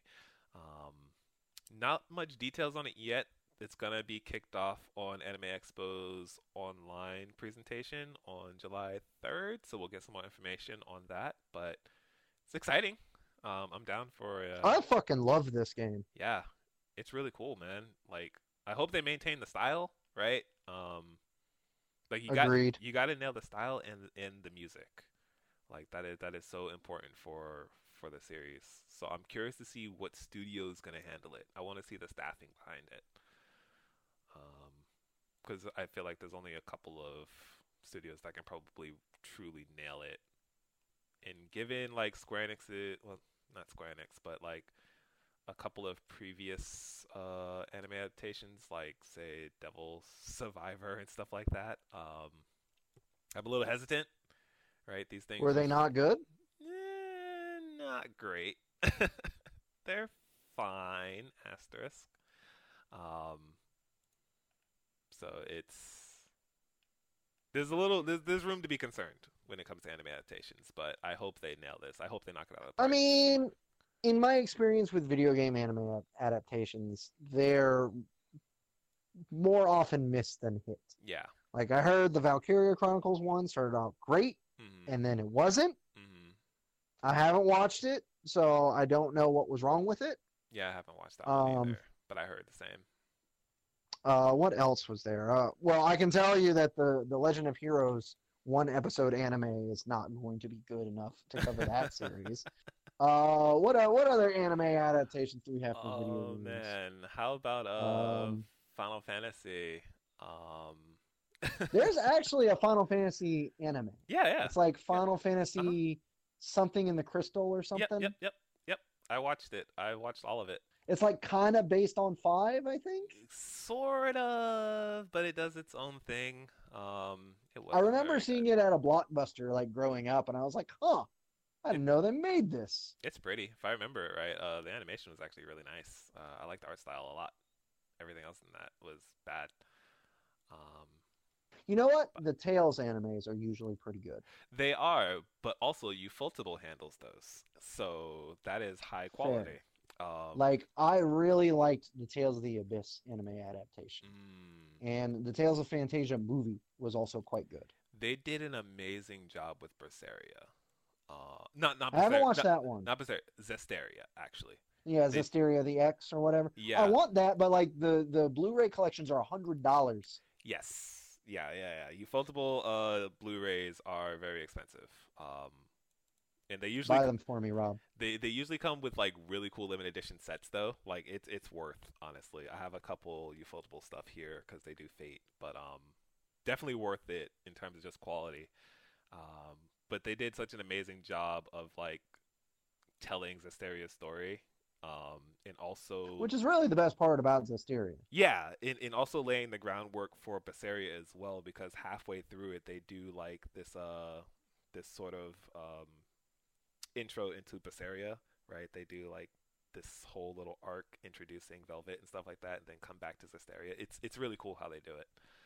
Um, man, Ufotable. Did you uh did Ufotable do uh the Vesperia movie? I want to say yes. Okay. I still haven't watched that. I need to. Very good. I like that movie a lot. Um, you get Puppy Repede in in that. That in that's movie. fantastic. It, it's Excellent. great. Yeah, he has a pot on his head and he has like uh something in his mouth. I forgot what it was, but it's cute. Um, but yeah, no production ID. IG did Vesperia movie. Still Ah, okay. very very good. Anyway, uh, the world ends with you. High Let's bar, Square. Enix. High bar. High bar, very high bar. All right, let's talk some New Game Plus Expo. Um, so this was the expo that came out of nowhere. Uh, we I still don't know who actually put this thing together, Um, but it is a new entity that came up onto the scene. Uh, new Game Plus Expo presentation. They hooked up with a couple of couple of publishers to announce new games, and we'll just kind of go over what they talked about. So, NIS. Oh, we're saving this for last. Oh, okay. All right. So we'll save NIS for later. Aksys um, had a couple of things here. Um, the 3D platformer Ten and Kuna. Do you remember what that one was? Uh, when I was reading this article, I was like, I don't remember that. I don't remember that one either. Um, but. It's sad that I remember their other title more because of how bad the trailer was. yeah, yeah. So they they did a trailer for Escape from Asura, which was just god awful. A literal second. It was just a second. It was zooming in on this just bland environment with one character standing there, and then it was over. I don't even remember that. I'm not even sure it actually happened. That it might not have, but apparently that game is actually a localized version of Criminal Girls X. Who knew? They just changed the name of it. Um, even fans of that series was like, I don't know what happened. like what?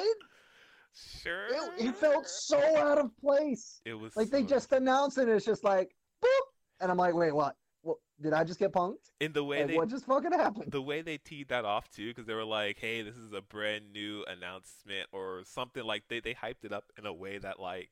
Yeah, it was supposed like to be like super really big, and yeah. I'm just like, "What the fuck is happening?" Yeah, man.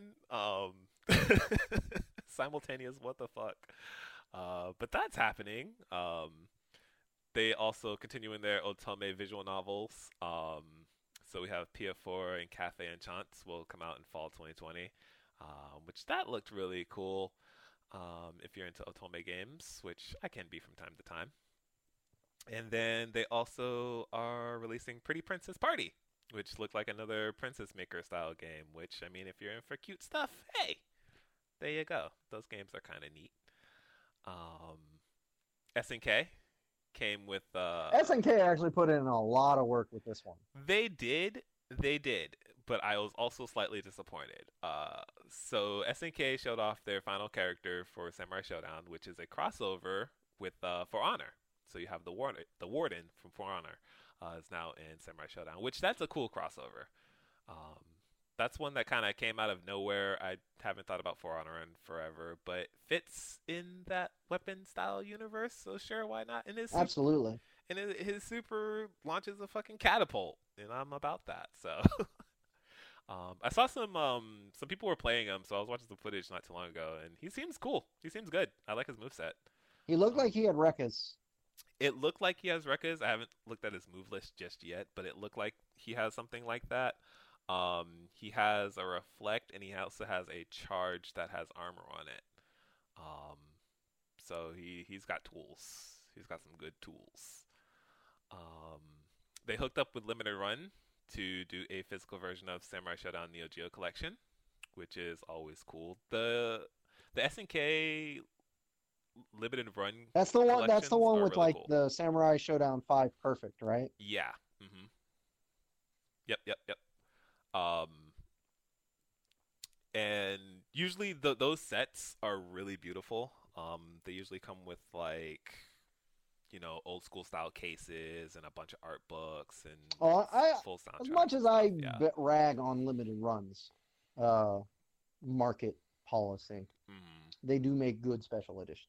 They do. That. That's why. That's why I still buy from. Them. They do. And the one that was really surprising was this Neo Geo Pocket Color collection.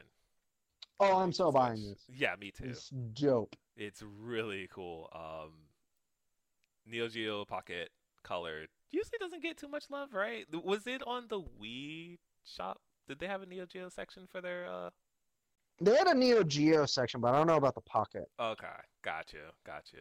Yeah, it's it's really cool to see SNK really dig into the history because at this point, I think they've almost done their entire history. Um, in the past couple of years just through collections at this point. Yeah, pretty much. And, and those collections are really good in terms of like they always add a bunch of concept art and like a bunch of little unlockable stuff in there to just learn about the history of SNK. They they pack those those collections with a lot of content. Um, if you're just interested in overall design and history, um, so check that stuff out, man. SNK didn't show off King of Fighters 15 which yeah, I blame COVID. I also blame COVID. Maybe at TGS. I don't know. Maybe at TGS. we'll see. Surprise. Like TGS is going to be big this year because of COVID. Yeah, right. by just by force, by nature, uh, TGS is going to be good this year. I hope. Um, so yeah, SNK had a cool showing. Um, Spike Chunsoft, uh, we got a new ReZero game, which I'm not a big fan of the anime, so if you like ReZero, that seemed kind of neat. I have no idea what it is. I think it's not great, but hey, if that's for you, cool. Uh, Shiren the Wanderer, though. Another Vita game free from Vita exclusivity. Another one for Switch. Sit off Vita Island. Um, I am going to buy this game because I want to buy the Vita version. I'm gonna buy it just because I'm in the mood for that style of uh, RPG. Honestly, uh, dungeon crawler style. Like, for some reason, I've I've been in this mode lately, and I've been on the verge of buying um, uh, the Chocobo Dungeon, Mystery Dungeon. I've been on the verge of buying that lately. Um, but now I see this, and I'm just Is that like, the Chocobo Dungeon, everybody? yeah, everybody, everybody, yeah, yeah, yeah. Just because I just want like this style of game.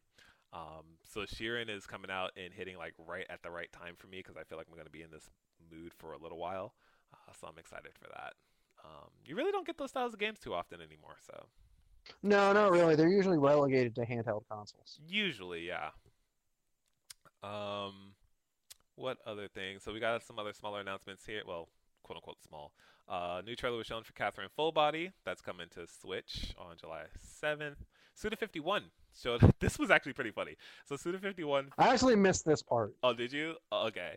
He showed off footage of No More Heroes 3, but he was actually just like sitting in front of the footage, like green screen, right? As he's talking about like uh New Game Plus Expo. Like I think he was introducing the whole expo or something like that. Um, or just talking about No More Heroes and stuff. So you're trying to look behind him to see like what's going on and all the action, but he's just like blocking it. it was really good. It's it's Um, very a Suda51 move. It's very much so. Um, I believe they released the the un, you know, uh, censored, I guess, version of it. Unobscured. unobscured. Thank you, uh, version of it on YouTube, so you can check it out later. But No More Heroes three looks great. Um, I'm down for more Travis touchdown, please. Um, Natsume showed off the new Harvest Moon. Um, that kind Definitely of wasn't impressed. Yeah, neither was I, honestly. I mean, granted, this Harvest Moon isn't the real Harvest Moon. Yeah, right. So it's Because, like, the real Harvest Moon is Story of Seasons, right? Mm-hmm. And that's owned by Marvelous. Marvelous. Mm-hmm. Whereas Natsume, they what was it? They localized the original Harvest Moon games. Was that what it was? Natsume localize. Did they localize them? I forget this whole story. Um, I don't know. We'll No, figure no, it they- out later. yeah. But At, at some point, they they Ju- just away with the remember- IP. this, this is not your standard Harvest Moon game. This is Natsume continuing to be a jerk with the license. Yeah, and I mean it's been this way for a while though, so it's like it's not True. anything new at this point. You might as well just say, "Hey, Story of Seasons is the original Harvest Moon. This is just whatever." Um, so yeah, it, it looked like a generic sort of cash grab on the IP. I'm okay. Absolutely. I'll, I'll leave it. Uh, Fight Crab. See me. to Switch. Listen, I've been playing some of these style of games. All right, all right. I've been playing like King of Crustaceans. You're not ready for my pile bunker crab. Oh my god. You know what? This we're going in. When does it come out? Comes out on Switch in the West. Soon. So, quote unquote soon. All right. So I'm gonna see your pile bunker crab soon, because I am going to whip that ass. Uh, Fairy Tale from Koei Tecmo um, finally got a new release date of July 31st. It wasn't delayed. It- Impressive. impressive, yeah. Um, This game got delayed like three times, I think. I, I think it did. I don't think it ever had a, a an actual release date, if I remember right. But like, it kept getting pushed back from its window. Um, I mean, hey, take all the time you need, right? Uh, so hopefully True. it's it's up there in quality. It looks pretty. It looks really good. Um, it's a turn-based RPG. I don't really don't know much about the Fairy Tale franchise. I know a couple of characters. I know like some loose story threads here and there. Um, but maybe this will be my gateway drug into it. In the same way that the One Piece Warrior games was like my gateway into One Piece, like this might be my gateway into Fairy Tale.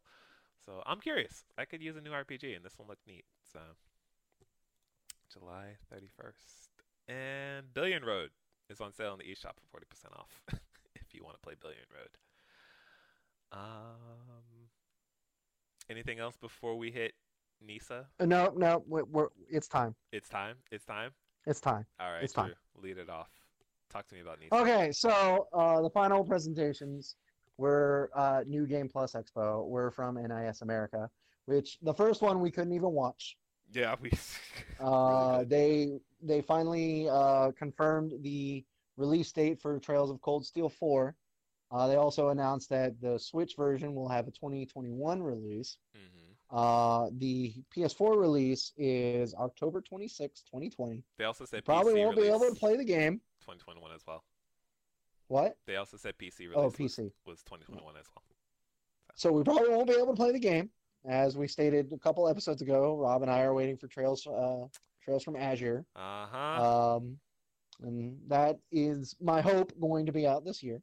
I hope so. Uh, we will see. I need it. Uh, so basically, we saw the Falcom logo. I got hype.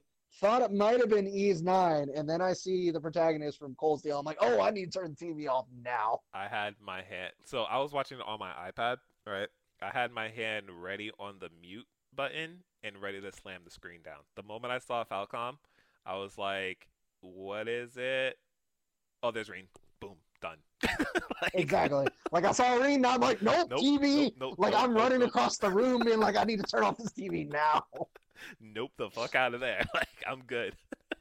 And like apparently that trailer is very spoiler heavy. Yeah, that's what I. Like That is what every article I have read about that trailer has said. It's like, yo, this this trailer is incredibly spoiler heavy. I And I'm like, mean, apparently nope. CS3's was too. Like this is just a running trend with them. They just spoil the fuck out of those games. No fucks given. I mean, to be fair, NIS and Falcom themselves have just spoiled the games and general advertisements, and I'm just like, yeah. all right, fine, fine. And you know what? I'm still impressed. That is a that is a testament to how good these games are. Yeah, honestly, like even though in spoilers, like the writing is so good that it's like it usually subverts whatever you think you know. So, Absolutely. mhm, mhm. Um, after that, they announced a sequel to Fallen Legion, which I wasn't expecting at all. Uh, Fallen Legion was a indie game that I played at like Evo 2017 or 2018, Mhm. um, which I was really impressed by the demo. I never actually really got a chance to sit down with the completed version, but uh, I heard it was like it got an okay reception. Like it was fun. I think it has a cult following. Mhm. Uh, NIS picked it up uh, and published the Switch versions. And what it was, the original game had two different versions, one for console, one for handheld. And NIS just grabbed both of them and ported them both to Switch as like one game. Gotcha. Um, and then like that was the last of it. I was like, okay, well, uh, I'll check that out eventually. And here comes the sequel, which I wasn't expecting. So I guess it did well enough. It looked cool. Honestly, I've never played it before. Um, but watching that trailer, I was, I was very it's interesting. Like it's got like a political drama sort of deal going on Wow. in like a fantasy sort of background. I'm interested. I like political. but like the the gameplay is all kind of like it's it's a Valkyrie profile battle system, Mhm. But like you're not exploring anything. It's kind of like you just fight in stages. Okay. So it's all combat. Gotcha. And then like you make choices and that determines like your next battle and whatnot. And so Ah. when I played the full version, it that it wasn't what I wanted at the time, so I didn't spend more time with it. fair. hmm So I was planning to always come back and check it. Gotcha. Yeah, definitely seem neat. I'm I'm very much interested, so I might go check out the uh the first one. Yeah, go. Uh, the the Switch versions are are always on sale. Cool. And finally, we have the big announcement, which props to New Game Plus Expo. They saved as their capstone announcement Yeah. is the official localization of Ys 9 Monstrum Nox is set for 2021 with a PS4 release and then Switch and PC ports all for 2021. That's awesome. That's and I that was the one thing I wanted from this whole presentation. I fucking got it. told and you. they even saved it for the last announcement. And like the way they announced it, like they're like, oh, like they did like a sizzle reel, Mm-hmm. and they're like, I'm like, oh no, that means that this is ending, and they haven't said anything about Ys Nine, and there's no way they're gonna save it for the last announcement. then they're like, man, that was a lot of awesome games, and so we have one final announcement of a new entry in a beloved legacy. I'm like, there's no way. There's no way. legacy. And I've already seen like the Japanese trailer, and so like Yeah. it cuts to like the beginning of the Japanese trailer, and I immediately recognize. I'm like, yes, Yeah. unbelievable! Like I freaking screamed. like oh, so hyped. it's been the joke for weeks between us, right? Where it's just like, watch they announce it here, watch they announce it here, watch they just Like, announce it- it CS4 and been Ys. Nine, Ys Nine, both of them. Um, yeah, it, it was awesome, man. I'm so happy for it. Um, I'm curious to see what the target date's going to be. Is it going to be early 2021, mid 2021? But either way, I think it'll be mid 2021, yeah, maybe like a May. like like a May or Yeah. a June, yeah, that sounds that sounds good. because like they they still need to finish up Cold Steel 4, uh, and they have like the different ports to worry about. That and to be honest, I want them to take all the time they need on the Mm. localization. Mm, Like, yeah, I do don't- not want another Ys 8. I don't think we'll get an Ys 8 scenario. Um, I do hope they bring that dude onto the team, uh, that upgraded Ys 8. Oh, Durante. Yeah, Durante. I think he's working on the PC version of Cold Steel 4. awesome. So if he's if he's doing the port for this, like it'll be quality. Excellent. That's all I want because that, whew, that update, amazing. 10 out of 10. I'm excited, man. Ys Ys Nine, like the tone of that game. I've been saying since the original Japanese reveal, like that's right up my alley. Like I love like the darker tone of it. Um, so immediately, just just the concept art alone, I was just like, I'm in. Uh, and, and the more that I see of that game, the more I want it. Um, so I And like I've I've played an hour of the Japanese version, and like this game pops off immediately. I've been Like- so tempted to import it. I have no qualms of just like importing it and running through it, but I, I don't know, man. Like, part of me wants to They wait gave now. Adol a hook shot oh God, for combat. It's fucking sick. I'm gonna import it. That's gonna happen. All right, I can already see it. I'm gonna cave. Ah, you shouldn't have told me that. I like hook shots. Hook shots are very.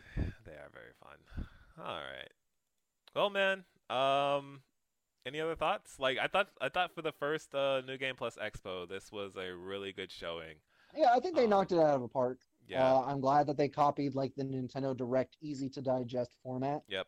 Um, so uh, they had a lot of good announcements. It was basically a Wii Nintendo Direct. Yep. And then they had a post show afterwards where every um every developer got like 30 minute increments to show off a game or talk about it. Ba- Um, basically, like uh, was cool. like uh, the Nintendo E3 presentation. Like, Yeah, they would do the exactly. direct, and then like the the Twitch presentations of, or the stream, yeah. the Treehouse stream. Exactly. Uh, there actually was one game on here that they announced that isn't in this article. Yep. And that is uh, Bloodstained Curse of the Moon 2, I, was, I actually just thought of that too. Yeah. Um. which uh, was sick. another surprise announcement. mhm. uh, a hype announcement because the original Curse of the Moon, I've talked about it on this podcast uh, quite a few episodes ago. Check it out. It's a really good game. Mhm. Uh, if you if you're interested in my thoughts, go and find it. I can't remember what episode it was, but it's in there. Um, but no, I'm really excited for Curse of the Moon too. I was not expecting them to do a sequel to the retro style Bloodstains, so that's pretty hype. Yeah, and there's a corgi in a in a mech, Train mech, train mech. I a steam corrected. train mech. That is awesome. I had to. I literally was like, "Did he say corgi?"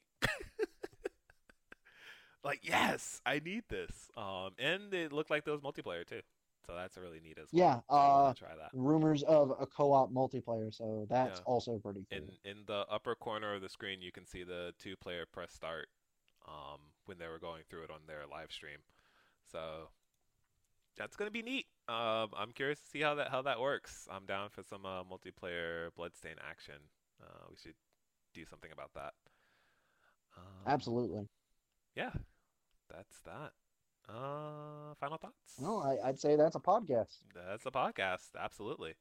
Um, so with that being said, hey Drew, where can people find you? Uh, you can find me on Twitter at TLH Totally Drew, tweeting about video games, video game music. Uh, right now, I am posting a lot of clips of my playthrough of Ys Memories of Celceta.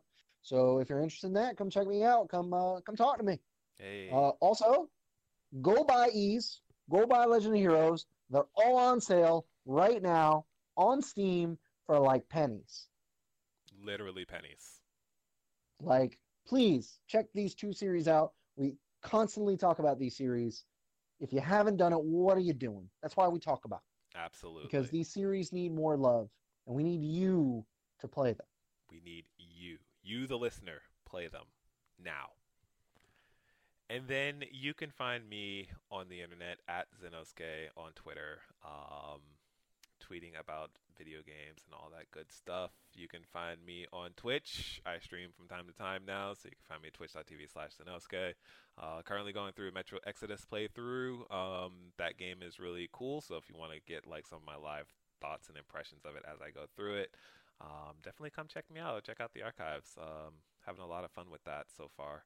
Um, that game is one scarier than I thought it was going to be, and uh, way more tense. So, uh, yeah. Um, and then you can follow us on Jack Savage Base on Twitter and Facebook. Um, if you are listening to this podcast episode the morning it goes up, we are currently doing a contest for Spyro Trilogy on the Twitter. So definitely hop over there. The contest ends uh, Friday, the 26th at 8 p.m. Eastern. So you got a little bit of time to uh, to enter it. And there's two games we'll be giving away. It'll be Spyro and a mystery game. So definitely. also, that. that reminds me, I have an announcement to make. Ooh, announcement. So in honor of all the Falcom news that we have gotten over the past week, and I am hereby christening next month as the month of Julies. Julies. Julies. There you go. Because it's the only, well, okay, it's not the only month that ends in Y. They all end in Y. No, they don't all end. But it ends in Y. and, it's, and it's a shortening. And pretty much every week we will be giving away Ys games. Mm, I like it. All right. Dope. So keep an eye on the Jack Savage Base Twitter. Yeah. Uh, for more on that once the month starts. Definitely, definitely keep an eye on that. Got giveaways coming up. Play some Ys games. Long live Falcom. All right, guys. We'll catch you later. Bye. Laters.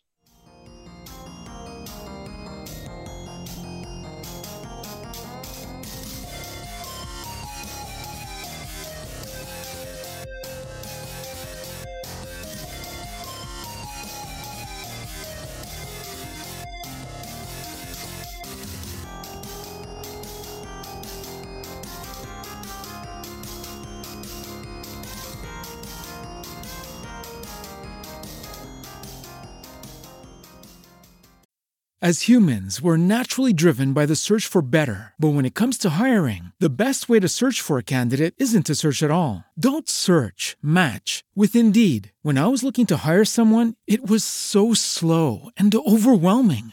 I wish I had used Indeed. If you need to hire, you need Indeed. Indeed is your matching and hiring platform with over 350 million global monthly visitors, according to Indeed data, and a matching engine that helps you find quality candidates fast. Ditch the busy work. Use Indeed for scheduling, screening, and messaging so you can connect with candidates faster. And Indeed doesn't just help you hire faster. 93% of employers agree Indeed delivers the highest quality matches compared to other job sites, according to a recent Indeed survey. And listeners of this show will get a $75 sponsored job credit to get your jobs more visibility at Indeed.com slash podcast. That's Indeed.com slash podcast. Terms and conditions apply.